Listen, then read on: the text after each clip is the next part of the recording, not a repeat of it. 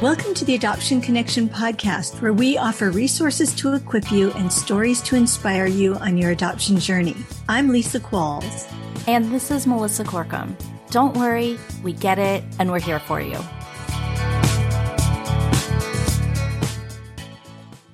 This week, we're bringing you a recording from a recent workshop that took place in the village. In case you haven't heard about it, the Village is our membership community where you can find support and training to meet your needs. For more information, head to theadoptionconnection.com slash village. We hope you enjoy the workshop. Welcome to everyone. This is the Maintaining a Strong Marriage When Parenting is Hard workshop. Our goal is to leave like a solid 20 minutes for Q&A because I know oftentimes there are individual situations and questions and that probably will be the most useful thing for you all. Hopefully by the end of this you'll come away with some encouragement, maybe some practical things. These are the things that have worked for us and we think they will work, at least some of them will work for you too. So this is our family. I'm Melissa and my husband Patrick is here. And we have six kids through birth and adoption. We also have two grandkids. And this is all of us in at the end of April. And what's significant about this picture is this was actually the first time we'd all been together as a family since 2015. And so our time together is too short to tell you all of the things that went on and all the reasons for why that is. But if you listen to the podcast or have spent time with Lisa and me. I've shared part of our story there, but you know, just know that the reason that we hadn't all been together since 2015 is some of the hard things that are true about parenting kids who come to us from early adversity.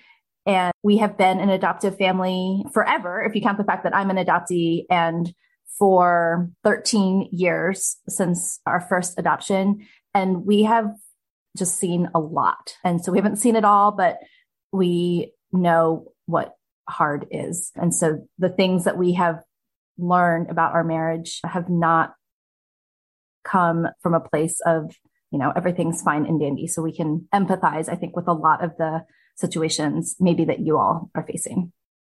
So the I'll, I will tell you the first secret that there is to maintaining a strong marriage is don't write a marriage book together.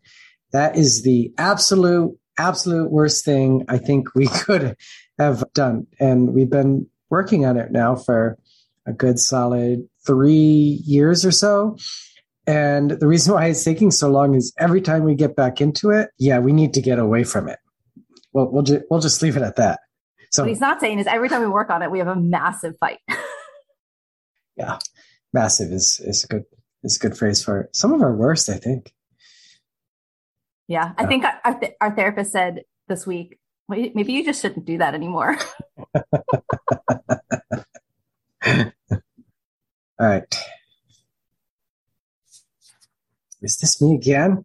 This slide? Oh, yes. I mean, you have to follow that up with something serious. Yeah, yeah. So something serious. So I think the thing that we often forget in in marriage and when this, even when parenting or anything is that we are on the same team as our spouse. And I, I think the best way of illustrating how sometimes it feels is a scenario when I was in high school. I used to play ice hockey. Hence the pictures. I, I don't know why you chose. Is that Russian? The Russian team? But it just uh, looked like the guys on the left were like working together, maybe to uh, form see. a bear, okay. do something together as a team, and the two guys on the right are fighting.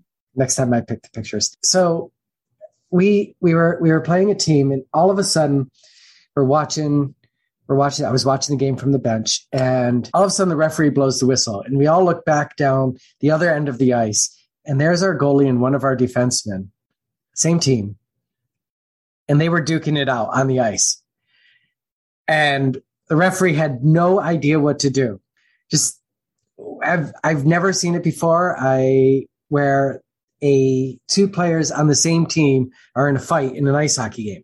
It's always the opposite opposite team, and for whatever reason, I, they just forgot that they were on the same team, supposed to be working together. I don't know. But the referee had no idea what to do in terms of penalties either. It was the most confusing thing any of us has experienced from that perspective. But clearly, we do this, I think, in marriage as couples, is we forget that we have the same goal in mind and that we're working together. And sometimes when one person does something maybe they shouldn't do, or we don't think they should do, or maybe not, you know, on their best behavior or performing their best, we can get annoyed. But it's not that the other person is trying to do bad. It's or trying to not have the same goal. We have the same goal. So we really just need to remember that we are on the same team. And that's really, I think, going to be the central point to everything is that we just remain, remember that one point. So, practically, though, what does that look like? So, we have a couple things that we think equal being on the same team. The first is we want to prioritize spending time together. And I know this probably seems obvious in some ways. Uh, I think, but the bigger question is how do we do that? This seems like a important time to just say if you are listening to this workshop with little ears in the room, this is a marriage workshop. And so we are going to talk freely about all the things that marriage is. So if you have somebody near you or listening to this, you may want to pause if you're listening to the podcast replay or grab some earbuds or put your little people to bed. So it's okay to choose your marriage over your kids. And I think, especially in a world where a lot of you who are here or listening come from a world where we know things like trust based relational intervention and connected parenting and the world of attachment. And we have kids who struggle with abandonment issues or who have been abandoned. I think it's really hard to sometimes separate ourselves, if, especially if we have kids who want to be near us all the time. It, it can feel icky to say, I'm not choosing you right now. I'm choosing this other person, or you have to go to bed, or you have to go over here, or we're going behind closed doors and leaving you out. And also, sometimes we have kids that need almost constant supervision. And so that is tricky too.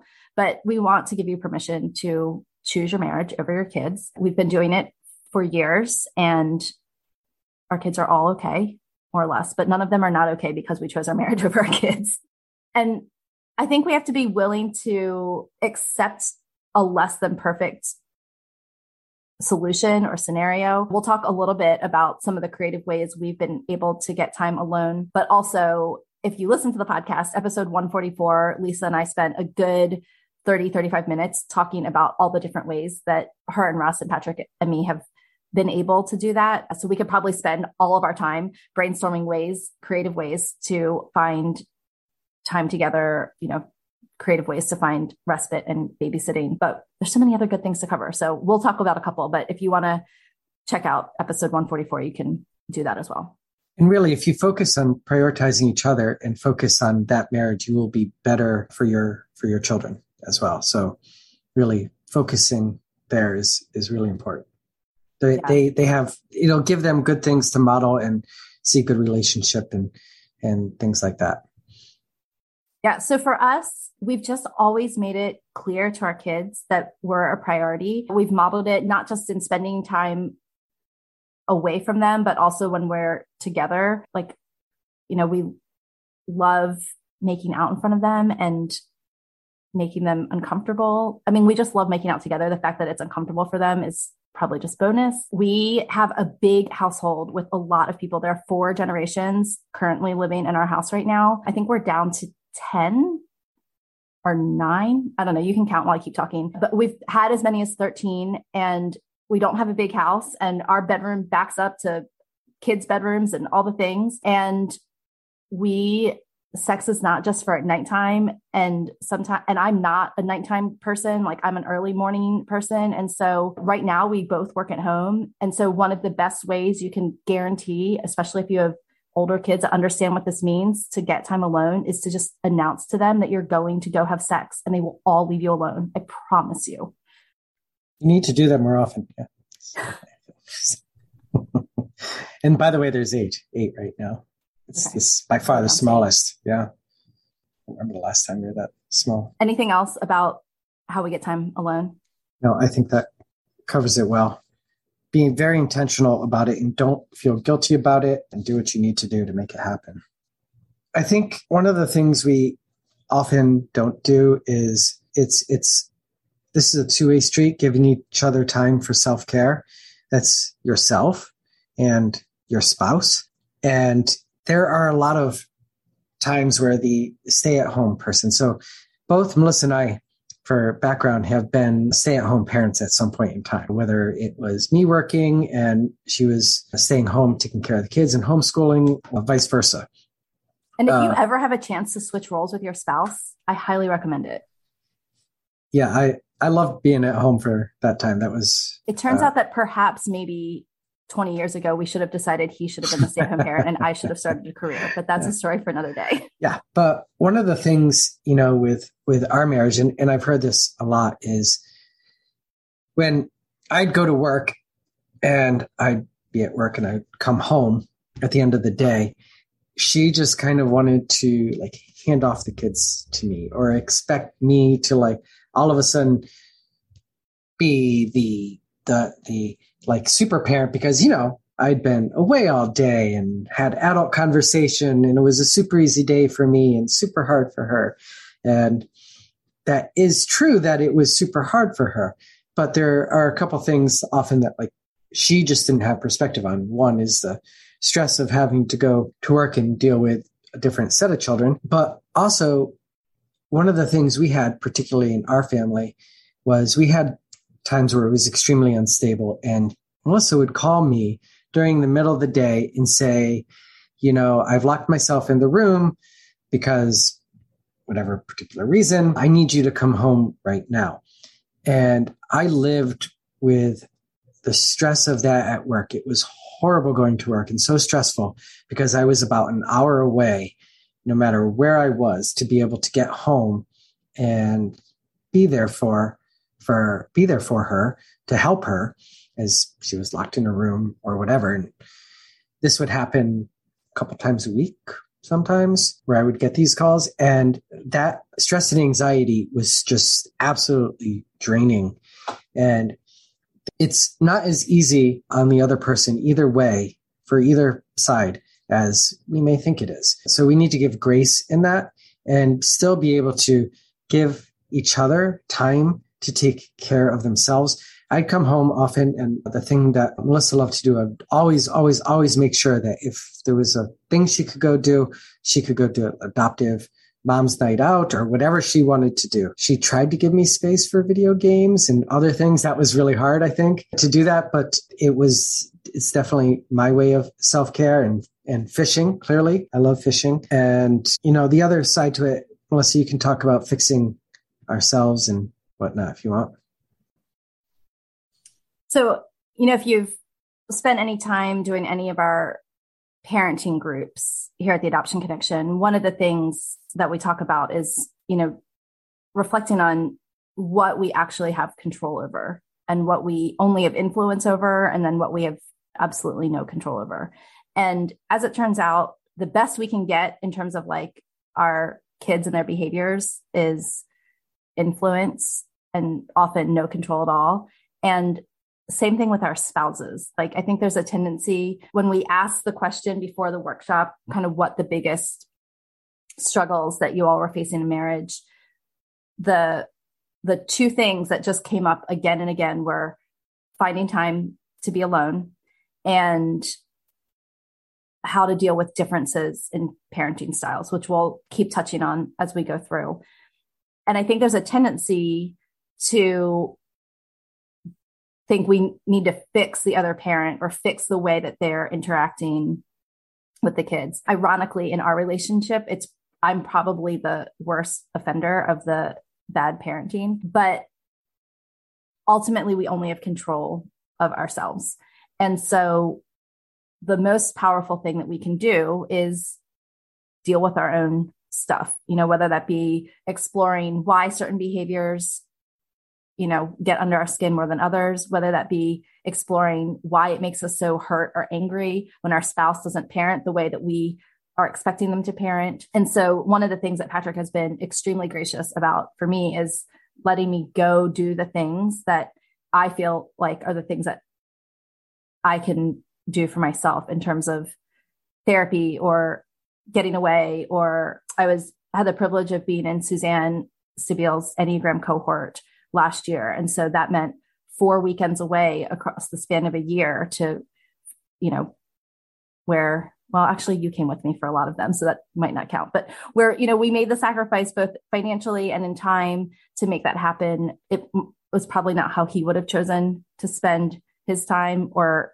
maybe not what he would have chosen for me to do to get better but he supported me in doing that and we both have supported each other to you know get time with a therapist or coach or whatever that looks like to explore what it looks like to i think self-care has a lot of different connotations. We've been talking here a lot about nervous system care at the Adoption Connection. And so, what does that mean? This summer for Patrick, it's been cornhole. Like, I mean, he's been playing, I don't know, what would you say, upwards of 15 hours of cornhole a week? It's 15, at least 16.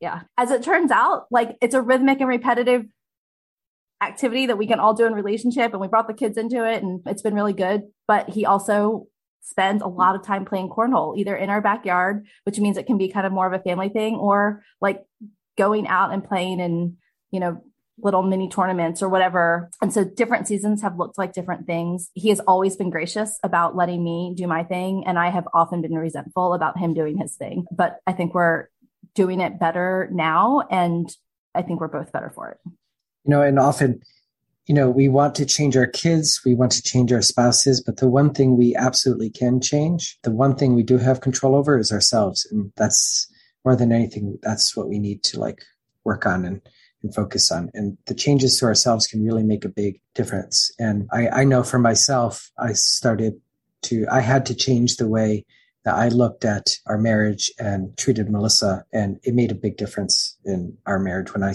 when I changed and showed more compassion. So, along with compassion, the other thing that we would say part of being on the same team is staying curious instead of critical. And I think this circles back around to what our tendency is when our spouse isn't showing up the way that we were hoping or expecting that they would. I when I get stressed, I get critical. And when I start getting critical now, I can use that as a red flag to myself that I'm stressed and make it more about me than about whatever's happening in the circumstances. But we have to remember we're on the same team and work from that foundation. And so that allows us to stay critical or stay curious and moving to that curious mindset instead of being critical when your spouse does something that pisses you off will require some personal work on your end, which, you know, refer to previous point, right? For me, that means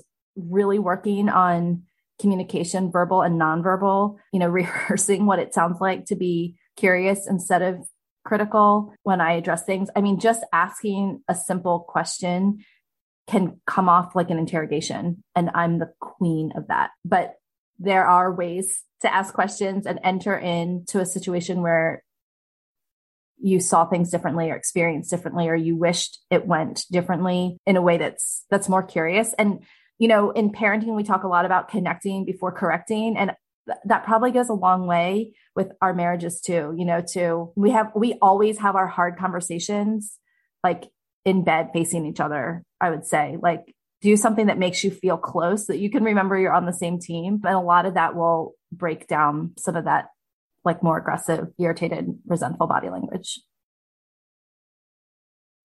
We've also had the opposite, not just where, uh, because Melissa has a tendency to have a loud voice or that comes across as yelling. Okay, it is yelling. And, and it, it really hits my buttons. And one of the ways we've actually, that's helped us is to, because her body language, everything, it, it, we just need to separate some. And we've used text message as a form from different rooms or whatever in cases where the in person is not working because the nonverbal or even some of the verbal things are coming across not as intended. But the one of the things when it comes to the curious instead of critical is we often, most, many, if not most, parent parental situ- situations, there is a primary and a secondary parent. So there is the parent, and when Melissa would stay at home, she was the primary. She would be there for the majority of the day, and I would come in with my wisdom and shed all the light of all things. And clearly, I knew exactly what was going on, and I had the solution for everything if only she would just listen to me as the secondary parent.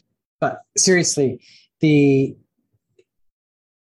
the thing that we had the biggest problem was that when I would see something, she would see it that way that like I had no say in the parenting of a child or the way or whatever because I wasn't there all the time and she got to decide because I she was the primary parent and, and because I'm always right. Yeah. Yes, clearly. Yep. We we we know that for a fact. And so that was that that was a big struggle and pain point for me. And on the flip side, you know, I of course said, no, you don't know everything. And even when I had specific value, it was rejected. And my lack of curiosity and time to understand before I spoke was problematic. If I had sought to understand what she was doing more, as opposed to coming in and just being critical and being able to have a reasonable conversation about it would have been better. But uh, and then on the flip side of that, her being willing to listen and understand that somebody from an outside perspective, partially outside, could add some value to it. And but when it comes across relation with such a close relationship, that is hard. But staying curious and seeking to understand before we judge and criticize and fail to listen is super important. So thinking outside of the box, this is something that is really important for, for us to do. One of the, you can see here, this is at the end of an escape room that we had done. And we've gotten really good at escape rooms and a lot of them take a lot of thinking outside the box. And I think in that particular one, we broke the record. It was a two hour escape room and we got out like in an hour 20. That was a lot of fun. Melissa, do you want to talk a little bit more about about this one?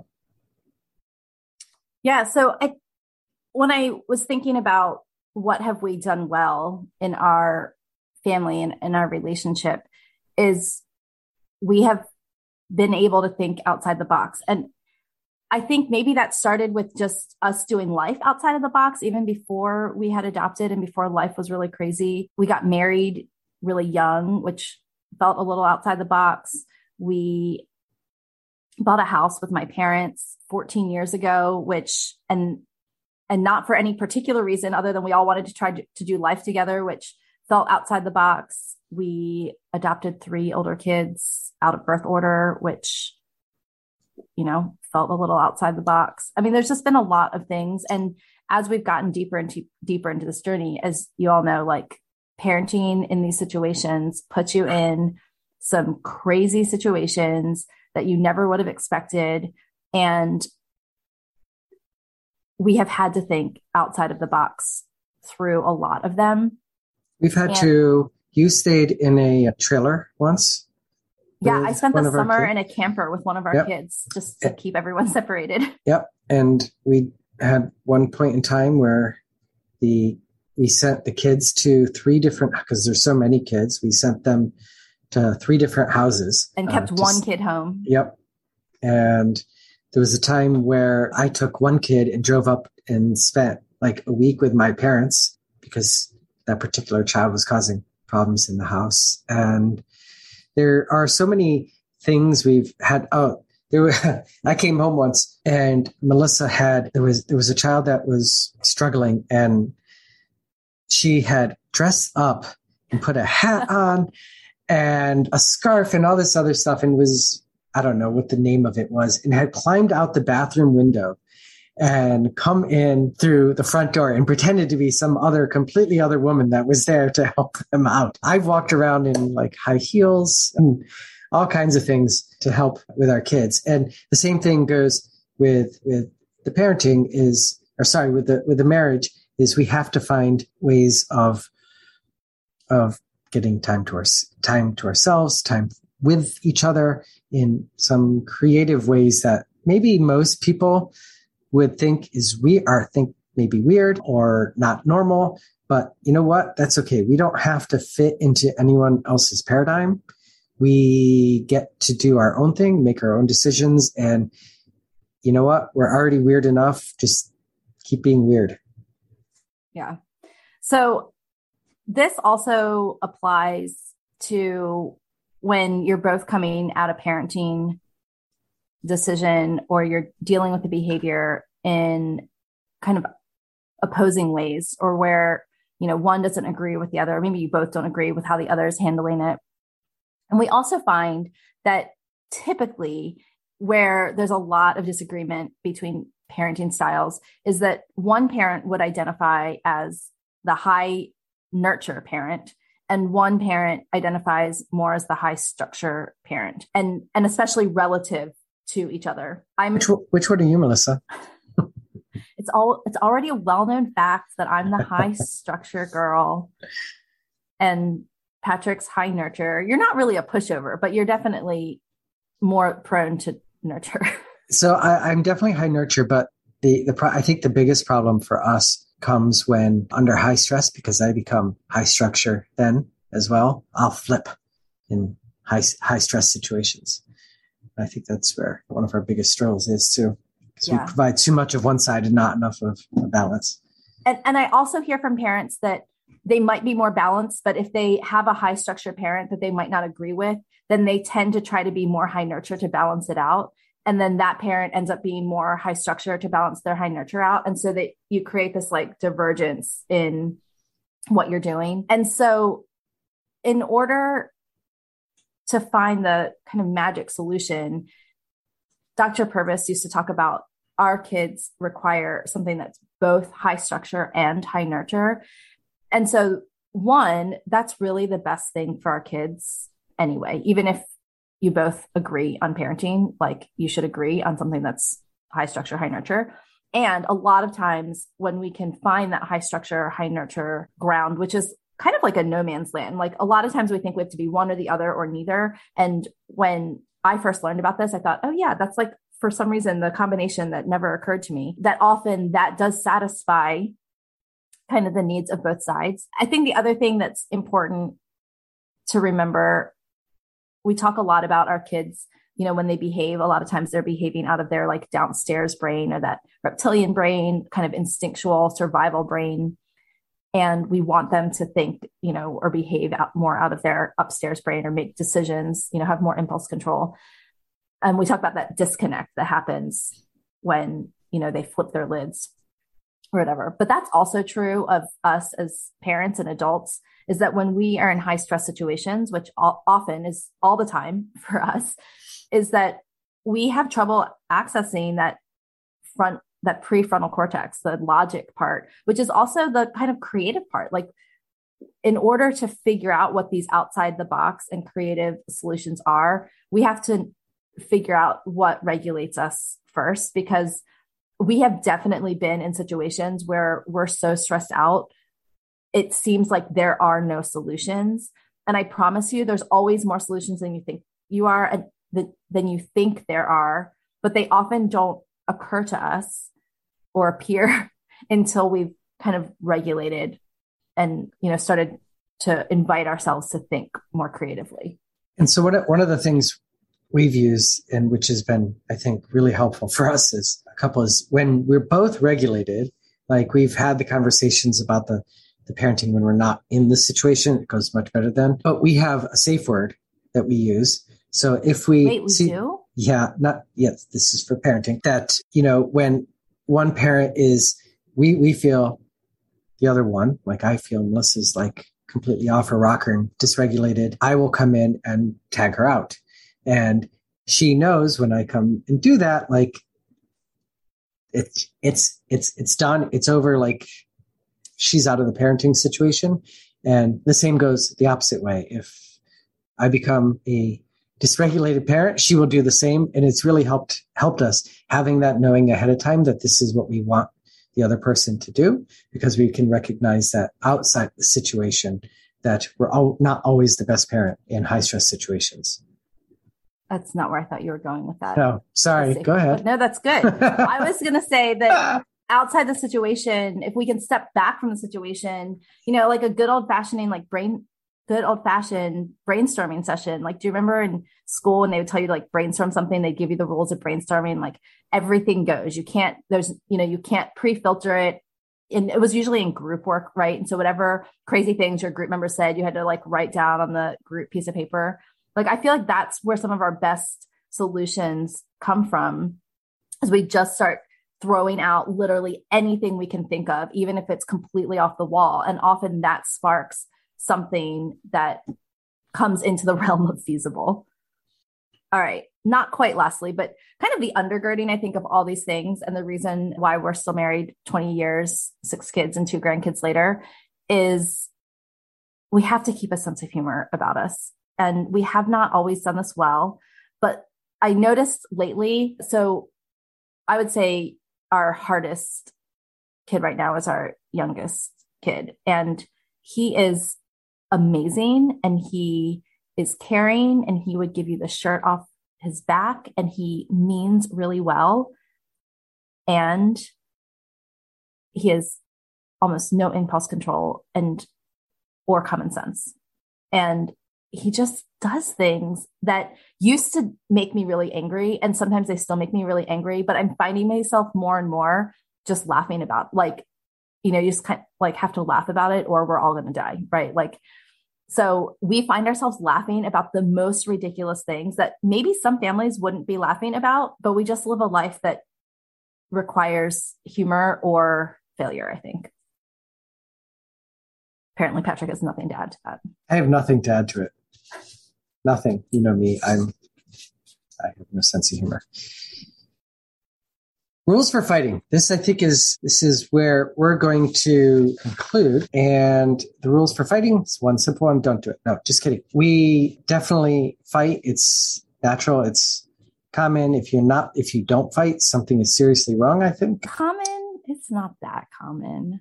Not for us as much as it used to be, but you know, as long as we're not writing the book together, I think we're that's why we're doing this workshop in lieu of the book. no fights from this one. We, as the picture, picture, we all, all, how many of us were there? Eight, Eight. of us. Yes, took Taekwondo together. We filled an entire class. It was rows and rows of Korkums. All right. So rule number one for when we're fighting is that we never leave angry. So I mentioned a little bit earlier. Maybe I'll go into the car and Melissa will text me. We'll text back and forth. And but that's as far as I ever get is to the car. Never, we never get into a fight and drive off or leave each other.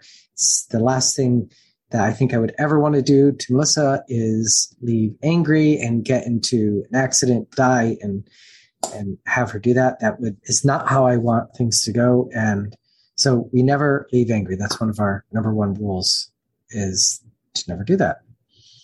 Number two, you want to go back and forth here? Sure. Work it out before going to sleep at night. And we this is probably the out of all of them, the one we get the most pushback about when we talk about these. Some people, you know, say it's not good to fight when they're tired. You know, we talk a lot about regulation and we're not our best selves when we're tired. And I get that. But if you're anything like us, it doesn't we don't sleep well anyways if if we go to bed angry at each other. And sometimes we've like maybe taken a short nap, but it feels always worth it to stay up until we're back in sync. And so that's just the way it we've worked at it. And it and sometimes it's been like a almost all night affair because we're stubborn. Yeah, you've struggled with that one because you fall asleep so easily nowadays. All, always. okay, always. fair. All right. Always, always. And that brings us to number three. Avoid the absolutes like never and always. That's, it's not, it's just not true. We say those things and it's intended to be hurtful or we may think in the moment that is true, but it really isn't. Nobody is never always one way or always another way or whatever the case might be. It's, it's not fair. it's hurtful and it's kind of what it's intended to do. And it creates, takes away from the point of the conversation and the fight, the real meat of things. So we try to avoid those. We do try to avoid those. But what we have been really good, I think we have never name called in a fight ever. And we do think it's really important. I mean, that's the thing, right? You can't take your words back and you can do perhaps unreparable damage with really hurtful things. And so even when we're really angry, we try to be mindful of the words that we're saying and try to use words that are true. And so, you know, the names just feel like a no go zone for us. Yeah. That statement, sticks and stones may break my bones, words never hurt. Yeah.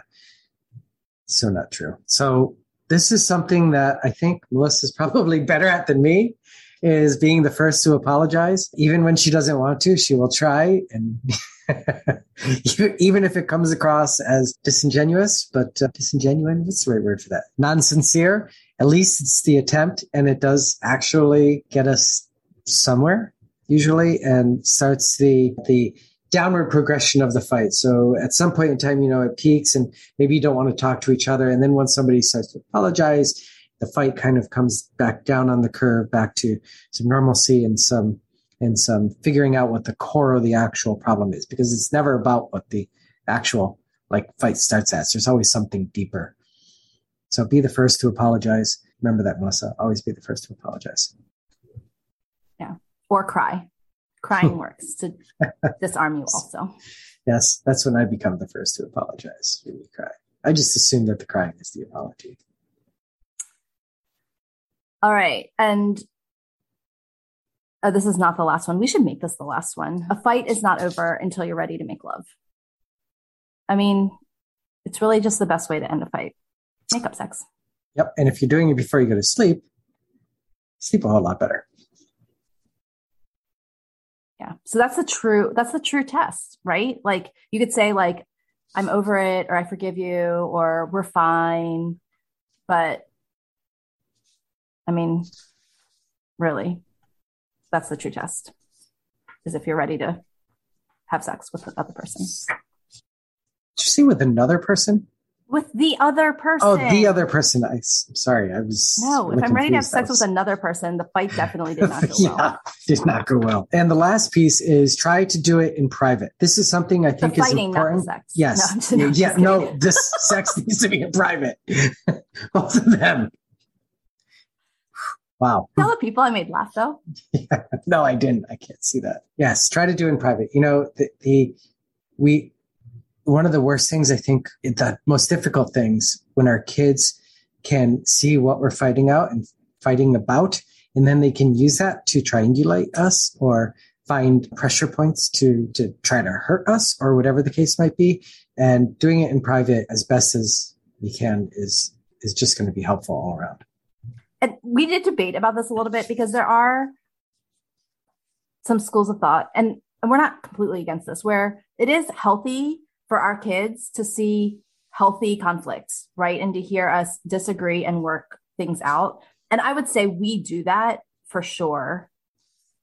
Like the kids see us bicker. Sometimes it's in fun and sometimes it's a for real conversation. But when it gets like really serious and you're both really hurt and it really, you know, requires much longer and deeper of a of a thing, you want that to be in private probably. And for us it, it also can take hours. And so you obviously don't want to audience for all of that but we we are we do recognize that especially in the situations that a lot of our families in that triangulation's a, a big thing. And we we want our kids to know that we're a united front as much as possible. And so if the, if you start the fight in front of them you know you want to circle back around and let them know that you've resolved it. Or even if it's not a actual verbal recognition you know behave like you know go back to making out in front of them or whatever the thing is that you do that assures them that you guys are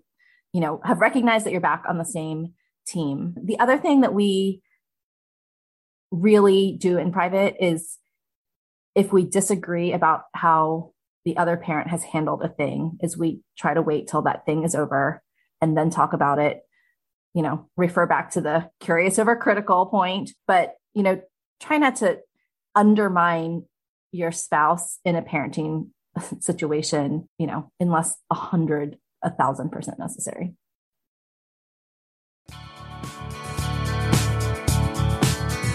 We are so thankful for the amazing guests who share their wisdom and expertise in the village.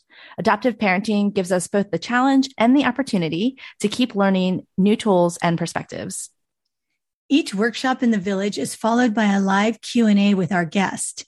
If you're not already a member of the village, we invite you to join us for regular gatherings and workshops where you will find the tools you need for exactly where you are. As a valued podcast listener, you'll get 50% off your first month. Just go to theadoptionconnection.com slash village and use the code podcast. Before you go, we'd love to connect with you on social media. Our new Instagram handle is at Post Adoption Resources. Or better yet, join our free Facebook community at theadoptionconnection.com slash Facebook. Thanks so much for listening. We love having you. And remember, you're a good parent doing good work. The music for the podcast is called New Day and was created by Lee Rosevere.